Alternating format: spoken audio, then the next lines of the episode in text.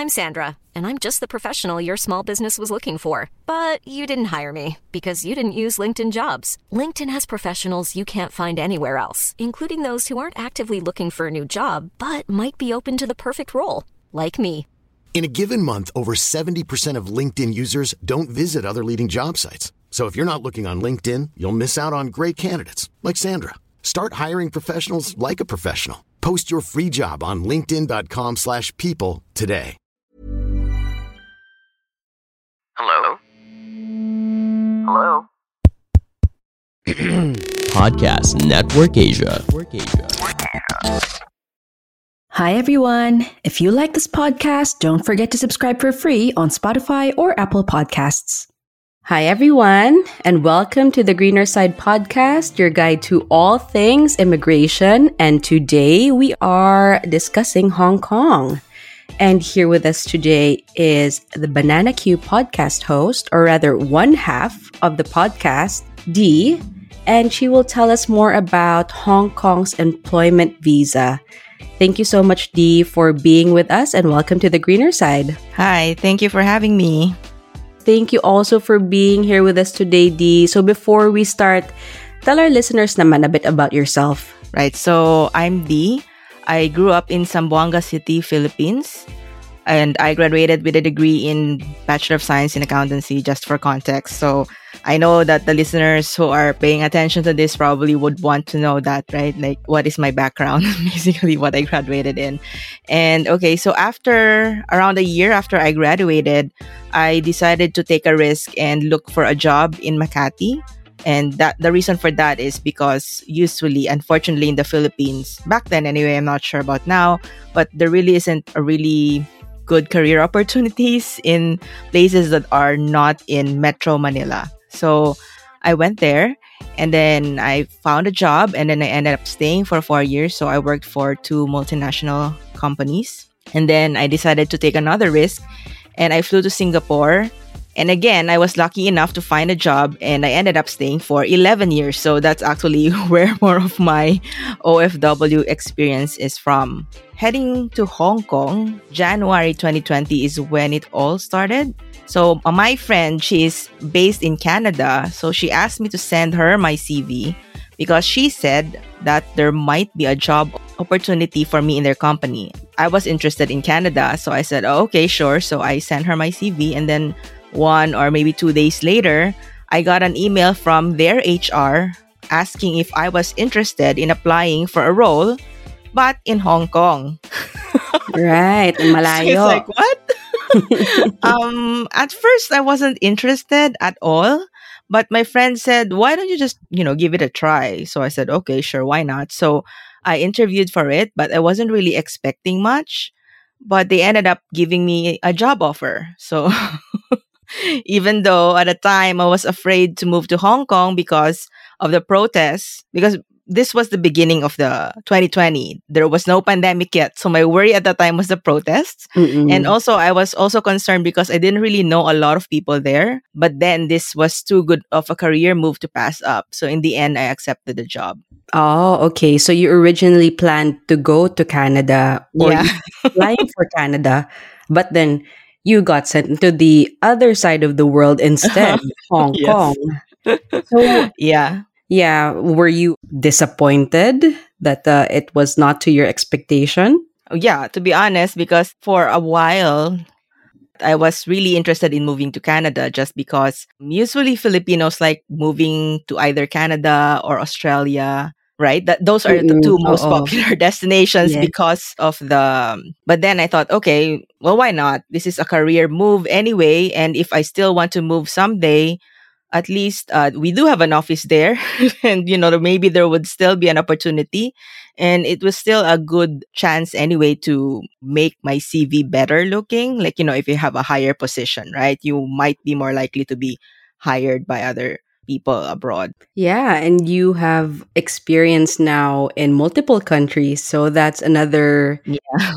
something under your belt. So when you move to Hong Kong, or rather for you to move to Hong Kong, you need a type of visa and yes. you got an employment pass. That's right. Yes. Yep. Yeah. Uh, I think I no, I think employment pass is what they call it in Singapore. So I got confused and and um t- called it that. But I think in Hong Kong, it's either employment visa or work visa, but same thing, right? So yeah, that's what I had. Yeah, so you got an employment visa. So what does this visa, what rights does it give you? What is it? Right, so a valid Hong Kong employment or work visa, it's required for foreigners by the Immigration Department. So you have to have this before taking up any sort of employment, whether it's paid or unpaid, short-term or long-term. So generally, it gives you the right to live here once you are approved. It's usually approved for two years okay. from the moment that you can start working. In order to successfully apply for a Hong Kong work visa, there are several criteria that immigration will be focused on. The first one is that the individual should have secured an employment or job offer before the visa application is submitted and should possess unique qualifications and relevant working experience that are not readily available in Hong Kong in order to fulfill the visa requirement.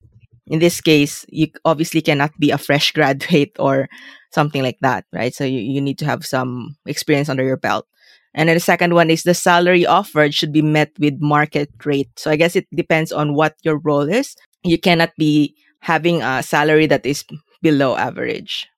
And then the third one is the sponsoring company should be financially stable and healthy and should have local staff and office premises already set up. Okay. So for an overseas worker to go to Hong Kong and get an employment visa, they need to have that job offer. Mm-hmm. They need to have the qualifications and the work experience.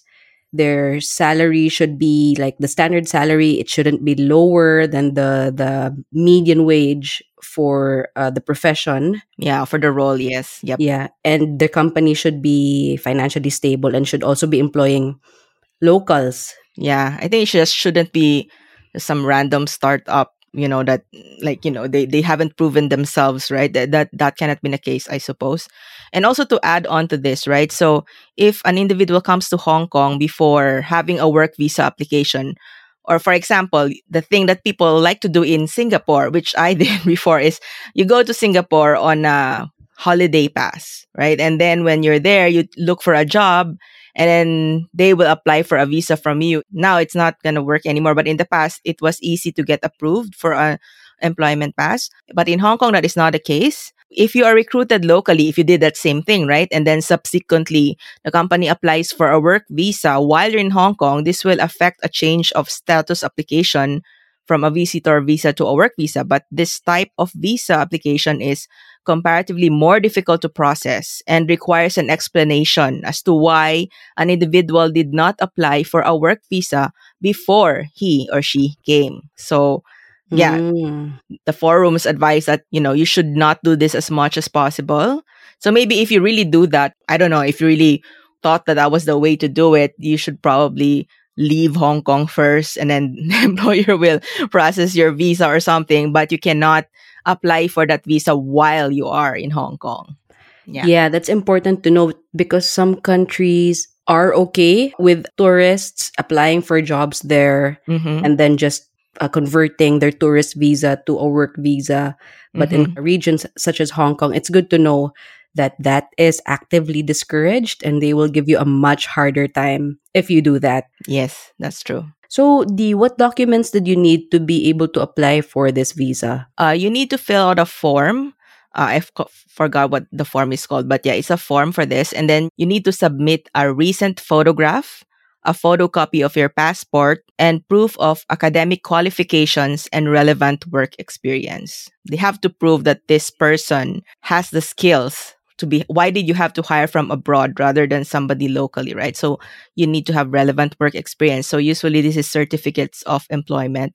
And in my case, I believe I had one job where I didn't have a certificate of employment for some reason.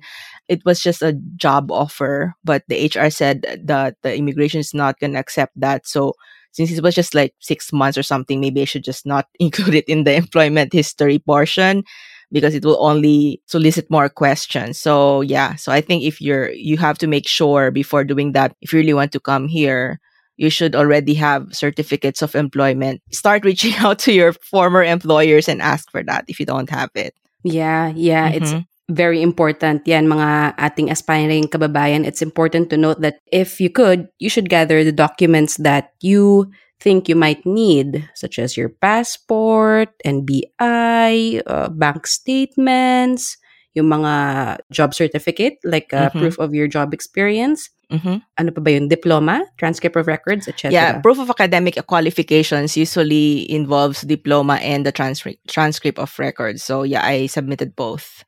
But yeah. I don't think I was asked for N B I clearance or police clearance for Hong Kong work visa. That was not required, but I don't know if for other kinds of visas it is, but yeah. Mm-hmm. Okay.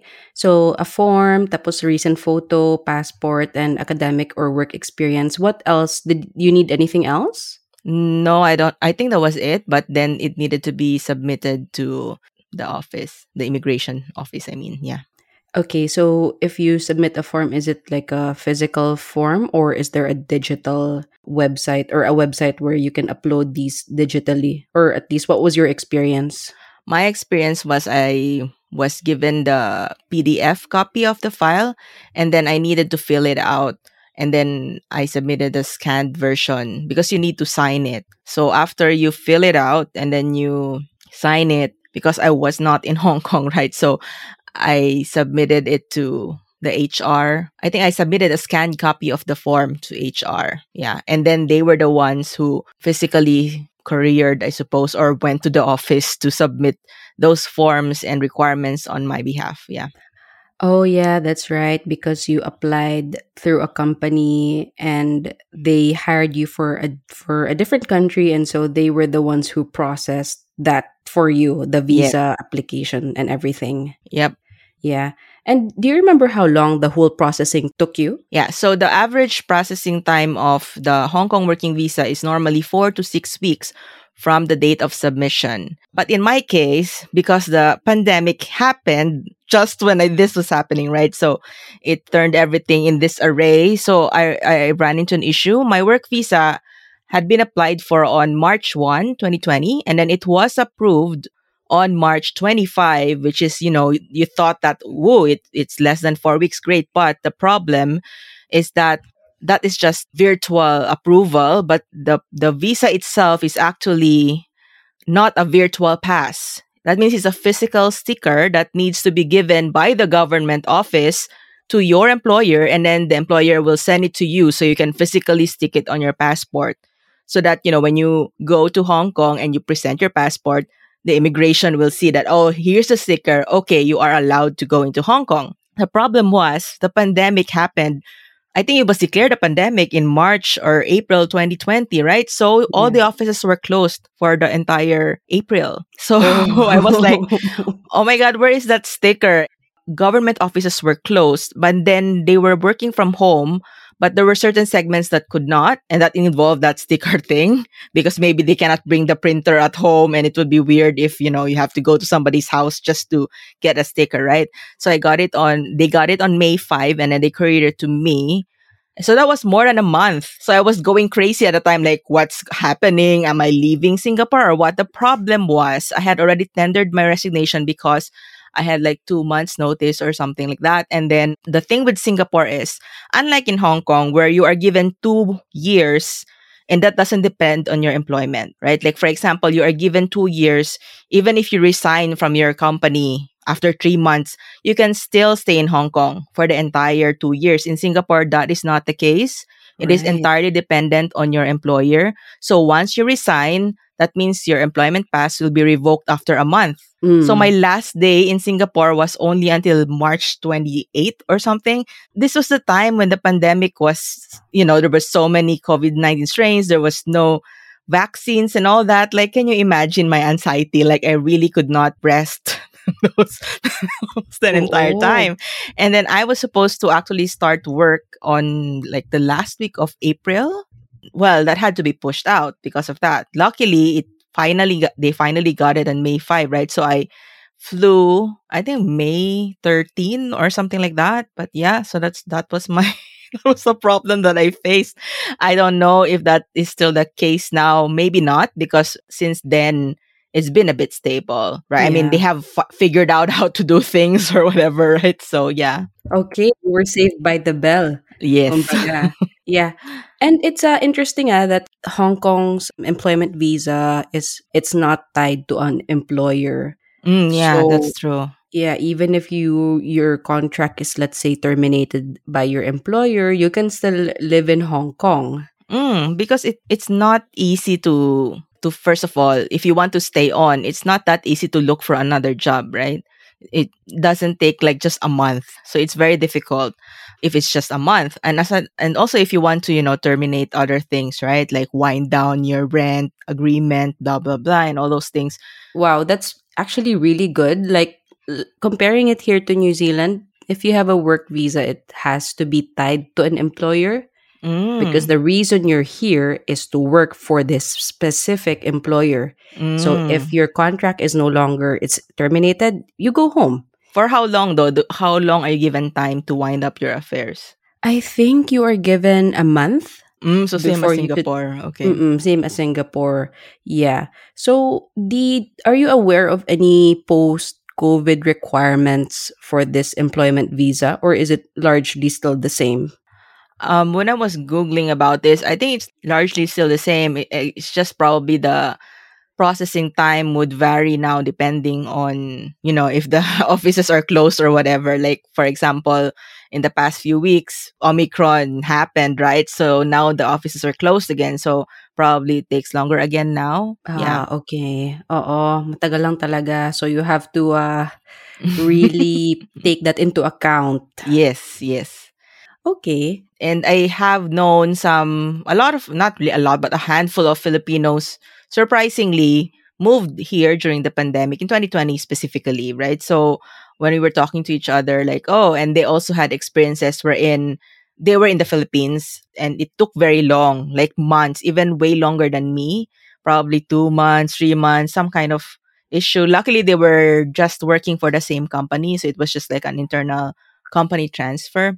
So maybe that's why it was a bit more, you know, the employer could understand and, you know, it was the pandemic, right? It's not their fault. Yeah. But what would give Filipinos a better chance of finding work there? What are the skills or what professions in H K are more in demand? Uh, in my experience, when I'm going to this expat mingling parties or whatever, what they call the networking events, I've noticed that a lot of the expats are usually employed in finance like me, or also in, there's surprisingly a lot of school teachers. Ah. Apparently from them, that's what they said. Anyway, school teachers get paid a lot here compared to even, let's say, U K. There are a lot of people from U K, from Russia, from all these countries. So yeah, I mean, apparently it's a lucrative salary here for teachers. Yeah. So I even met one Filipina as well. She also teaches, what does she teach? I, kindergarten or something, but children. I can't remember mm. which. But yeah. Yeah, so I think, I don't know, I obviously cannot just randomly come here if you have no experience in teaching, as I mentioned, right, with the work pass. Well, so if there are teachers out there who want to earn more and want to leave the Philippines, I think you sh- you can come here. And finance as well, I would think that is uh, because uh, Hong Kong is a finance hub and there's a lot of people who left Hong Kong in the past two years or so, right? That's because of all the political whatever that I will not get into. But there's been a lot of uh, Hong Kongers who left and moved to U K and other countries. So I think probably that, you know, they have vacated a lot of jobs. And so maybe, I haven't really looked, but maybe there are opportunities for those. So yeah, I think that, I think those two probably. All right. Finance and teaching. Mm-hmm. Any subject, hindi, or English or? I think English is most, yeah, when I, I speak to them, they usually teach English, but it's actually a mix. It could be, I guess mm-hmm. they could just look. They'll see maybe, I don't know if there's a website for it, but you, you could just try looking for jobs in Hong Kong for teachers and maybe, you know, you will find those. Mm-mm, yeah. I'm curious, Diha, mm. y- you work there. I mean, do you have to know Chinese? I don't know, Cantonese or Mandarin? Uh, that's a good question. Yeah, they speak Cantonese here more than Mandarin. That's their, I would say... Uh, yeah, that's the language that they speak. So Mandarin, they do know it a bit because it's something that they learn in school. Siguro, I could compare this to Cebuanos. They are forced to learn Filipino in class. That's why they know it, but they are not that fluent in it.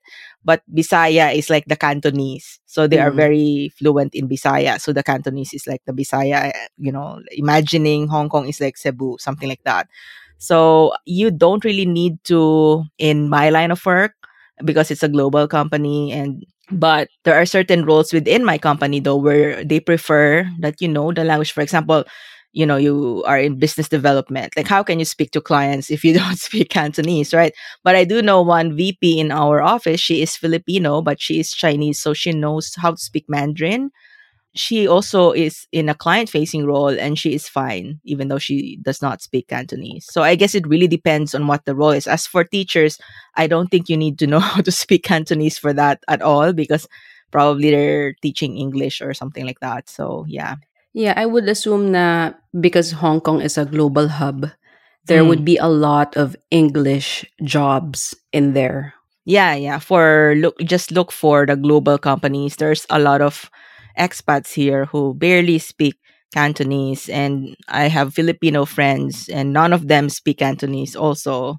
And Cantonese is very difficult to learn, I've heard. But I have to say that I guess if you want to move to different companies, it's probably not as easy as if somebody who can speak Cantonese, because, you know, in, in the sense that, is it easy for you to gel with the current team or not, right? I guess it depends on also the team. Are there a lot of English-speaking people there or not? Because the thing is, surprisingly, I mean, I'm comparing to Singapore.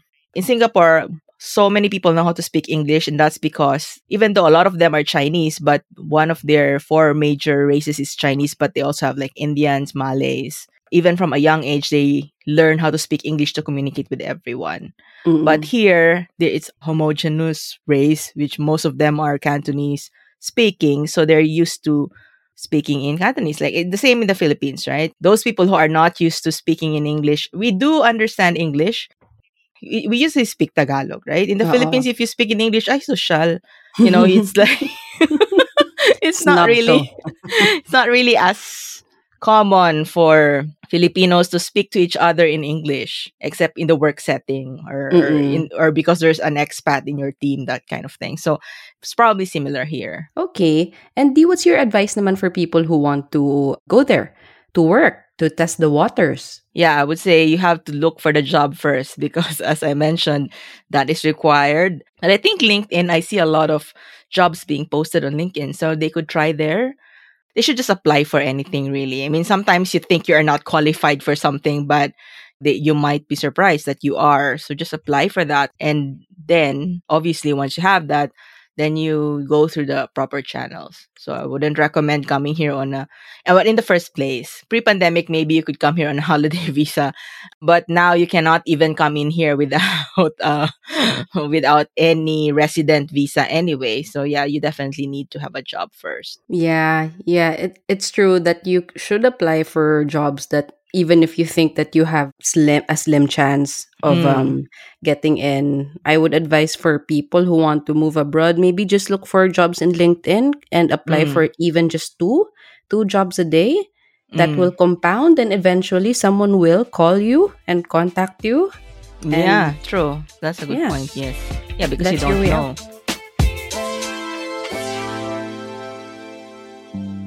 Psst, kailan ka last nag-joyride? Alam mo yung may kasama ka, sobrang tawa lang kayo ng tawa, sabaw yung usapan nyo, kahit saan kayo dali ng trip nyo, ayos lang. Tapos biglang tatahimik, lalalim yung usapan, magiging intellectual, emotional. Ngayon, kahit stuck ka mag-isa sa bahay, sa traffic, sa trabaho, pwede ka nang sumabay sa Joyride of Intellectual Wall Conversations sa podcast kong Sabayan with Victor, produced by Podcast Network Asia. Sabay na sa Sabayan with Victor.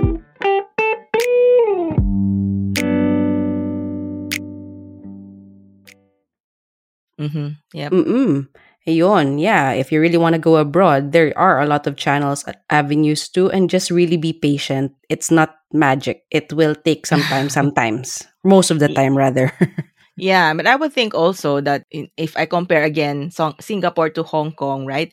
in Hong Kong, it's a lot easier to have your work visa approved compared to Singapore. So if you really want to leave the Philippines, I think it's easier to move to Hong Kong instead of Singapore, especially now, because I know so many people who, even though they already got a job offer in Singapore, the government still rejected their work visa. If you want to be an O F W because you want to earn more, or, or you know, especially if you're in finance, perhaps that, because that's usually the case, right? Finance is either Singapore or Hong Kong in Southeast Asia. Mm-hmm. So I think Hong Kong is the way to go because, well, there's probably a bigger chance for your work visa to be approved here. So at first, when I got When I applied for mine, right, I was worried, like, oh my God, this is going to be like the case in Singapore, because I had an experience in Singapore where it was just a renewal and then my pass was rejected. That was just a renewal. Hello? And then my company had to downgrade my kind of visa before it was approved. So I was paranoid, but then I was Googling, okay, what are the chances that you would get rejected here? And it's not really as bad as Singapore. Hiring for your small business? If you're not looking for professionals on LinkedIn, you're looking in the wrong place. That's like looking for your car keys in a fish tank. LinkedIn helps you hire professionals you can't find anywhere else, even those who aren't actively searching for a new job but might be open to the perfect role. In a given month, over seventy percent of LinkedIn users don't even visit other leading job sites. So start looking in the right place. With LinkedIn, you can hire professionals like a professional. Post your free job on linkedin dot com slash people today. Hey, it's Ryan Reynolds, and I'm here with Keith, co-star of my upcoming film, If, only in theaters May seventeenth. Do you want to tell people the big news? All right, I'll do it. Sign up now and you'll get unlimited for fifteen dollars a month and six months of Paramount Plus Essential Plan on us. Mintmobile.com slash switch. Upfront payment of forty-five dollars equivalent to fifteen dollars per month. Unlimited over forty gigabytes per month. Face lower speeds. Videos at four eighty p. Active Mint customers by five thirty-one twenty-four get six months of Paramount Plus Essential Plan. Auto renews after six months. Offer ends May thirty-first, twenty twenty-four. Separate Paramount Plus registration required. Terms and conditions apply if rated P G. And as long as you're getting offered apparently more than twenty thousand Hong Kong dollars a month, that's probably a good chance that you would get approved. That That's what I saw online anyway when I was paranoid, right? I was, mm. okay, I, I don't think I don't think I'm going to get rejected, which I did not. Mm-mm, yeah, good advice. And sabi mo nga, it's easier to move to Hong Kong mm. like, compared to Singapore. So when you moved there, Dee, could you tell us, my assumption, Mm. it's easier to adjust to the culture of Singapore, I may be wrong, yes, than right, to Hong yeah. Kong. Yeah. So what were your biggest shocks upon moving there? Okay, so I would say that Singapore and Hong Kong are actually very similar in a lot of cases. So I would just say what they have in common, right? The culture shock I had in Singapore, which I probably would have gotten if I had moved here directly from Philippines as well, is it's the manner, because Filipinos are very friendly and warm, and Singaporeans and Hong Kongers are not like that. They are very direct. But I think a lot of people are. Not Mm-mm. just not just Hong Kongers and Singaporeans, right? To you, a Filipino, it would seem they're could be even rude, right? But that's not really the case. They're, you think they're raising your voice at you, but actually that's just how they speak. So Mm-mm. that was a culture shock for me in Singapore. And I think here, because I'd gotten used to it already, but the, the people are very much the same. And also the very quick pace of life, like even walking, they walk faster than Filipinos. Filipinos are very chill, you know, we're very relaxed. But in Singapore and Hong Kong, they're very efficient, and that's why they're so fast, to the point that you don't realize that, you know, you're used to that. And then when you go back to the Philippines, you're really annoyed at how slow everyone is. So it's not just Filipinos who feel this way. I was talking to a Canadian here about this, and he felt the same way, because Canada, he said, was also chill. And I think that's not just Canada and Philippines, a lot, I guess. Like a lot of my friends who moved from Singapore to anywhere else, they felt the same way when they got there, like, oh my God, why is it so slow here? You know, mm-hmm. so so that that for me was the culture shock for both countries.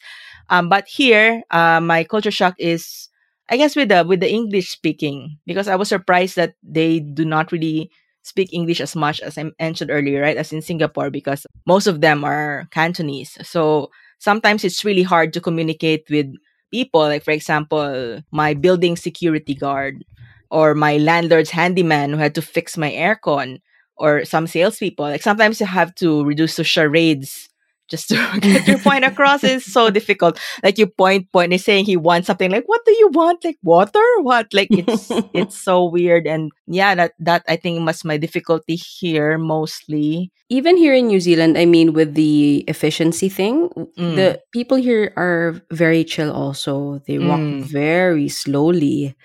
And yeah, they, they talk very li- loudly, no? Ang ang ang mga Cantonese. Mm, yeah, Minsan, yeah.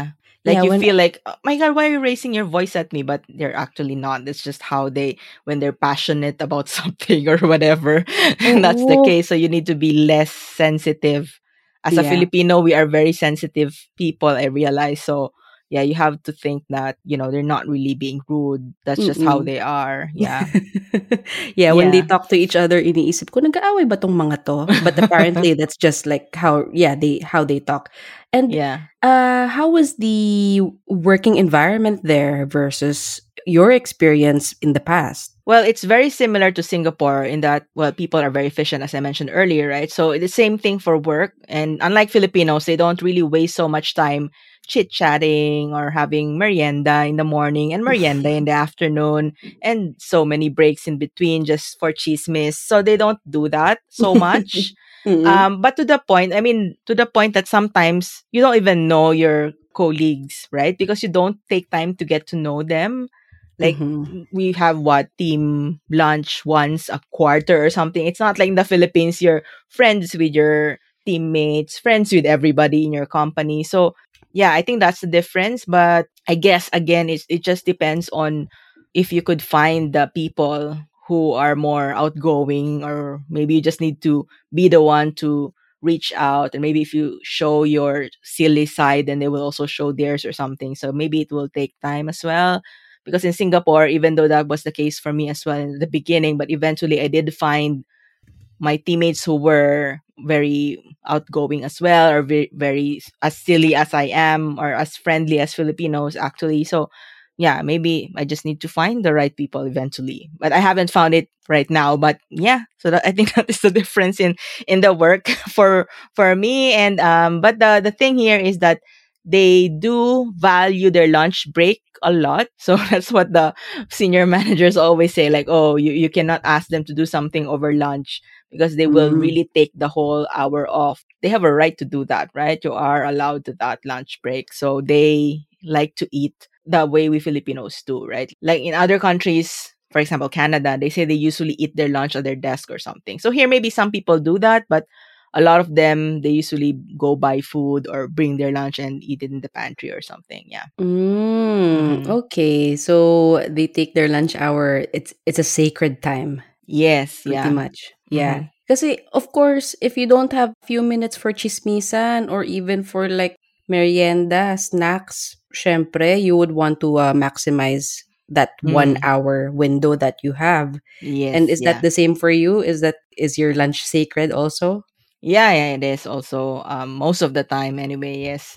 Unlike in Singapore where I actually had lunch buddies that were constant, it's because uh, when I joined my company in Singapore, I had batchmates who were Filipinos. So we would always have lunch together and all that. But here, it's not like that.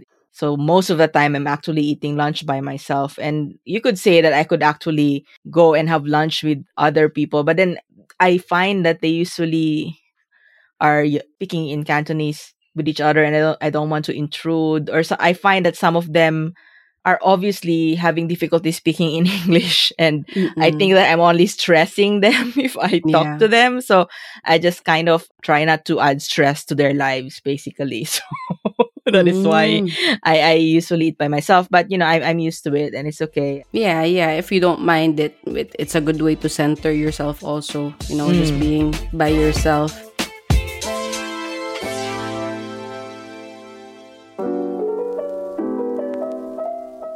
Hello, my friend. Life is quite the journey, and we're all so different yet so alike in our humanity.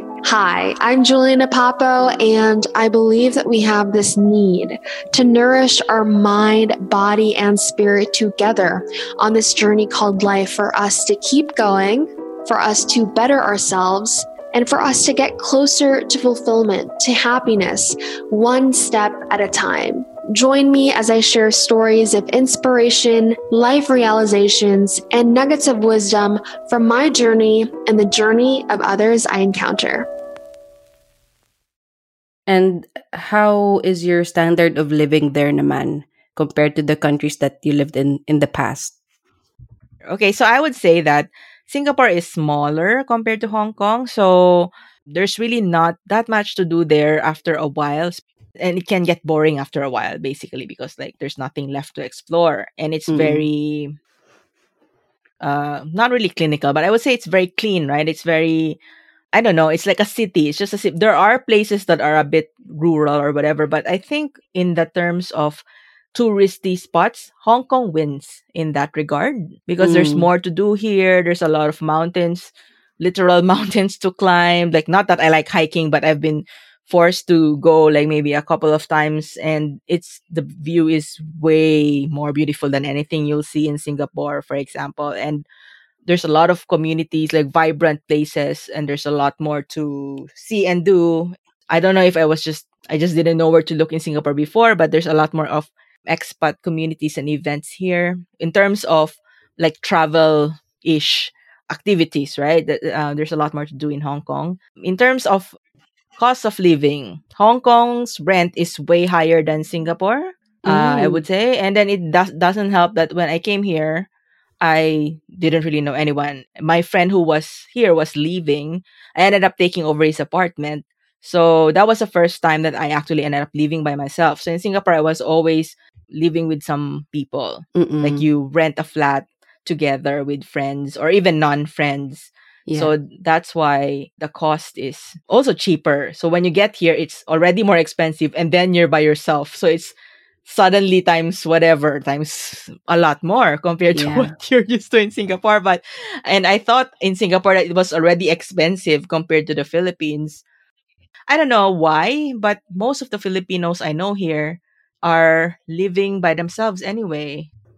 Maybe it's because of the age thing also, because when I moved to Singapore, I was in my twenties. Yeah. But moving here, I guess those same people I know are also in their thirties. So, you know, you're probably earning a bit more, and then you can afford your own place, because why would you want to move in with some random strangers at this true. Point in your life, right? Yes. Yeah, that's true. I can attest yeah. to that. Yes, yes. So the the whole flatting situation is just a personal preference that you want to live alone, and it's not bawal to have two or more people in a flat. I don't think so, because in Singapore, they're more strict in that sense. Like, this flat is allowed to only have this many people, but I don't remember seeing anything like that in Hong Kong, unless I'm wrong and I just missed that memo or something. But I, I don't think so. In fact, some people live in, they call it subdivided flats or something. Like, you know, it's one big flat that they just put temporary walls to, you know, create sub apartments Uh-oh. inside it, that sort of thing. So those tend to be cheaper, right? But for me, I really live in the flat by myself. So, and most of my friends do as well. Yeah. Mm. Okay. And there is a large O F W community there. Yes. Isn't it, there? Yes. In fact, the domestic helpers, Filipino domestic helpers, all over the world, the biggest population can be found in Hong Kong. Maybe it's because it's nearer to the Philippines. Mm-mm. Um, Mm-mm. And I think also probably it's more affordable compared to other countries. Like, for example, North America, you cannot just have a maid, right? Yeah. Unless you pay them minimum wage. Whereas in Hong Kong, I, I don't know how much, I don't remember how much they earn, but it's definitely not minimum wage. So that is why um, most of the families, especially those with children, they have dom- domestic helpers. Uh, like my office mates with children, they usually have one. There are so many here, and I think there is even a movie about, is it Hello, Love, Goodbye, like with Kathryn Bernardo? Yeah, basically, I think it was kind of portraying what life was here, and I think it was a bit accurate. Mm. There, they mentioned there was like beauty contest that domestic helpers attend. They join it. Speaking of that, coincidentally, I do know a domestic helper because I need help in cleaning my flat. So I was talking to her, and she mentioned that part about the beauty contest. And she said she doesn't understand why some domestic helpers join those, like because they waste a lot of money, right? They pay a lot. And she said they even take out loans just oh to pay gosh. for like their costumes. But of course, she's different, she has different values. Yeah, so that's what people do here. I would think it's probably because it's also a sense of community for them, right? Mm-hmm. Like that, because there are a lot of them doing that. So it makes them happy. They have something to, it's their hobby. It's something yeah. to look forward to. So even if they spend money on it, well, what what else are they going to have fun with, right? Like, yeah. because if you're a domestic helper and you're living with your amo, like usually it's six days a week, or sometimes you even just have two days off on a month or whatever. Then you need something to look forward to, right? On on yeah. your days off. So maybe that is why it's okay. Wow. Yeah. It, this uh, beauty pageant, is it sponsored by the embassy, the Philippine embassy, or is it just something they have amongst themselves, the O F Ws? I I'm not sure, but I don't think it would be. It's probably mm-hmm. something they came up with themselves. Oh, uh, yeah, probably. Huh? I, I am not entirely sure, but I really think it's because of community, and probably also because in the Philippines we just really love beauty pageants, and yeah, and yeah. maybe it's part of, like, you know, in the Philippines they probably didn't get a chance to be part of a beauty pageant, and it's they're kind of fulfilling a dream or something by Mm-mm. doing that. And that is probably why they do that. Yeah. Yeah. For some, a bit of a sparkle and showmanship and color in your life. Mm-hmm. And yeah it, yeah, it it really just helps you connect to your roots, because in Philippines, yeah, we are baliw. Baliw na baliw. Yes. The beauty pageants. Yes, so, we yeah, are. That, mm-hmm. yeah, that's a really interesting aspect. I didn't know that we had that in Hong Kong. This is yes. the first I've heard of it. And yeah.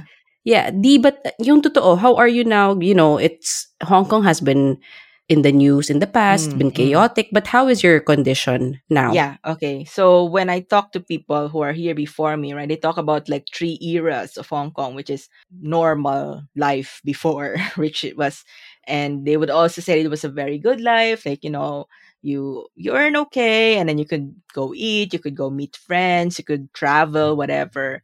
Go anywhere you want, right? And then and then the next phase is the protest phase, which happened, I think, twenty eighteen, twenty nineteen, something like that.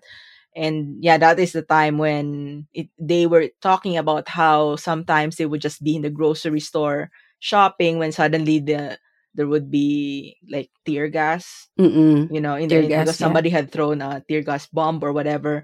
And then they would be ushered out, like rushed out of the grocery. People generally didn't really want to go out and go shopping, right? Like, because you don't know what's going to happen.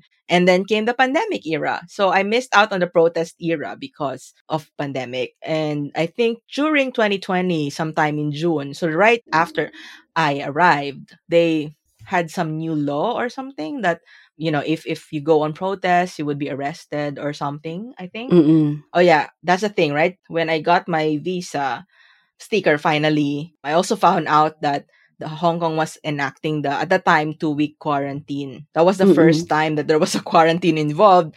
And so I had to be in quarantine for two weeks when I came here. And when I came out, on that day, there was a protest somewhere around the vicinity of the building I was in. But I wanted to go and apply for my Hong Kong I D. Uh-uh. So, well, I had no choice. I had to go out. So I went out, but then just very quickly went back to the hotel because I was afraid, like, what's going to happen, right? And then there were no more protests. So the problem was the pandemic now. So that's the three eras in the pandemic. Oh, gosh. But yeah, generally, you're all safe. Yes, generally yeah. pretty safe, yeah. Yeah, because even though there's like a lot of cases, there's three-digit number cases per day, that's still low compared to other countries, right? Mm-hmm. Thousands or whatever. So here it's, they are kind of, they are containing it and it's still okay. But they have actually lowered, it's not twenty-one days quarantine anymore, it's back to fourteen. So really back to twenty twenty. Yeah. And yeah. What if you ano, what if you get sick? Do you have government healthcare, or is that something mm. that your company provides you? It's government. So the good thing about here is the government will take everything, not take everything, take in everyone with COVID. Well, it's good and bad, because even though you don't have terrible symptoms, right? Like Omicron is supposedly just mild, they will still bring you to the hospital. So maybe that's why some people are still paranoid about catching it, because even if you're vaccinated already, but even if you're just asymptomatic, I think they will still quarantine you in a hospital. So that's why people are like, why? so so yeah, so they do pay for everything, like even those who are very grave danger. Sorry, I mean, you know. yeah, really severe illness. yeah, yeah, like terrible symptoms. Yes. So everyone is brought to the hospital. And not just them, everyone that they've had in, been in close contact with are quarantined as well. Not in the hospital, but either in hotels or facilities. Yeah. So recently, because of Omicron, they have this Penny's Bay facilities. It was fully booked because everyone, not everyone, but so many people are having it. So now they are resorted to just home quarantining people. So for mm. your entire building, the thing is like, oh, there's like, let's say one person who got COVID in this building, the whole building is not allowed to leave the building for, I don't know, three days or something like that. So it's a bit too much. Oh, but, oh, but, it, but that is the reason why it was pretty okay in twenty twenty-one, I guess. But in general, if uh, you get sick, not COVID, just get sick, uh, is it also the government that pays for you, or is it uh, a healthcare provided by your employer? Uh, there is actually some kind of universal healthcare here, but it's not like completely free. Mm. I think you pay a little, I don't know if it's per day or per stay or something, but you you just pay like maybe one hundred Hong Kong dollars is what people have said if it's in a government hospital. So it's very low. How what what is that in pesos? Suddenly, I don't even know. Can we convert one hundred Hong Kong dollars to pesos?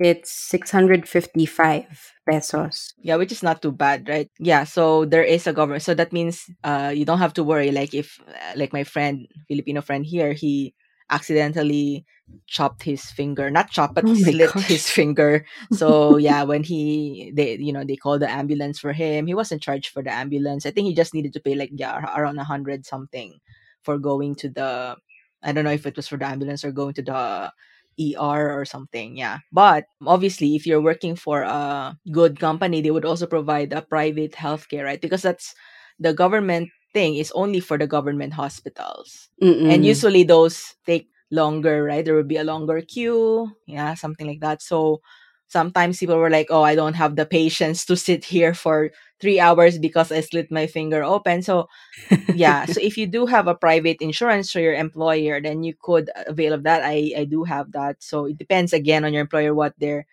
the kind of insurance that they give you, right? Mm, that's interesting. That's good to know. Thank you, Dee. And, you know, after all of this, after all is said and done, is the grass greener in Hong Kong for you? Yes and no, I would say. So... Yes, yes, elaborate.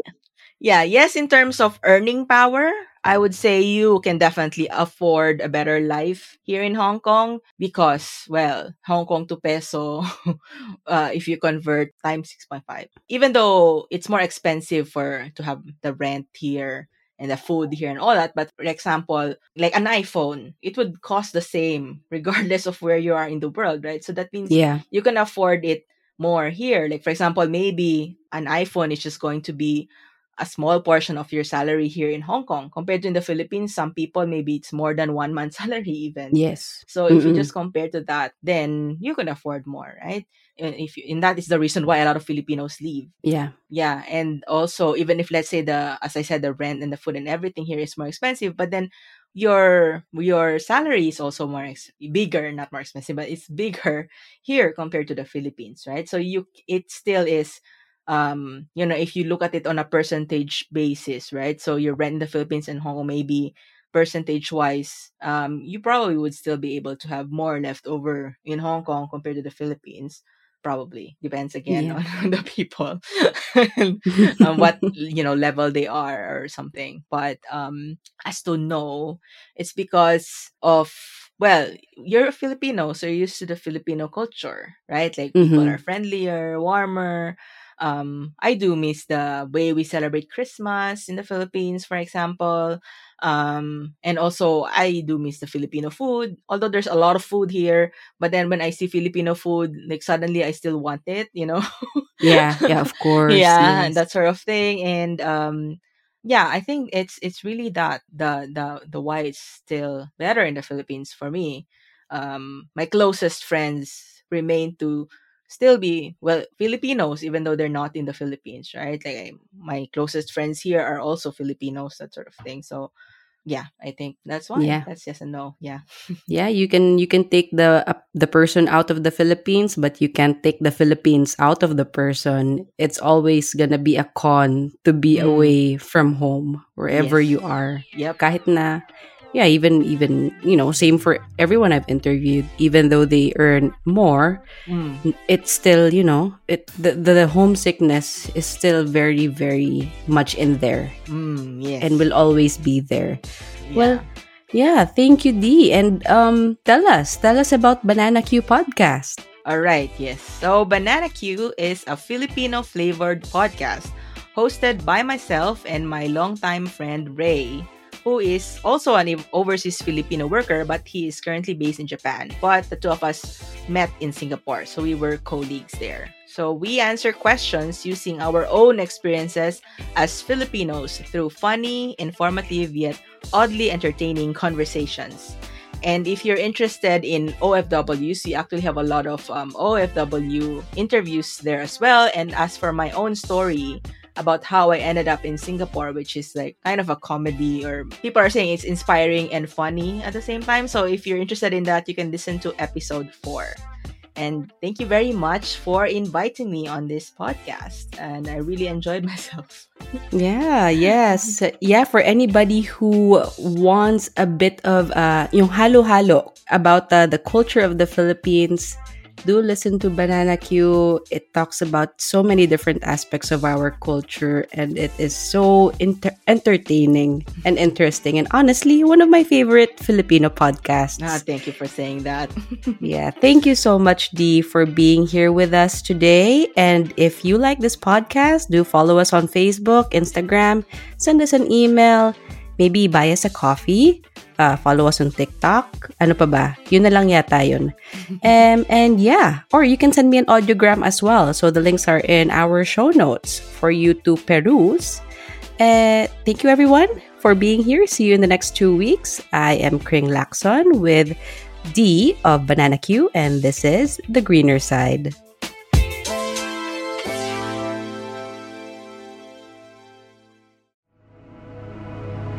The views and opinions expressed by the podcast creators, hosts, and guests do not necessarily reflect the official policy and position of Podcast Network Asia, the hosts of the program, or other programs of the network.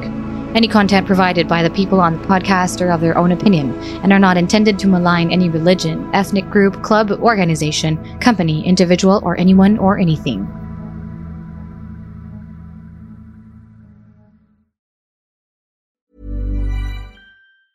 Hey, it's Danny Pellegrino from Everything Iconic. Ready to upgrade your style game without blowing your budget? Check out Quince. They've got all the good stuff, shirts and polos, activewear, and fine leather goods, all at fifty to eighty percent less than other high-end brands. And the best part? They're all about safe, ethical, and responsible manufacturing. Get that luxury vibe without the luxury price tag. Hit up quince.com slash upgrade for free shipping and three sixty-five day returns on your next order. That's quince.com slash upgrade.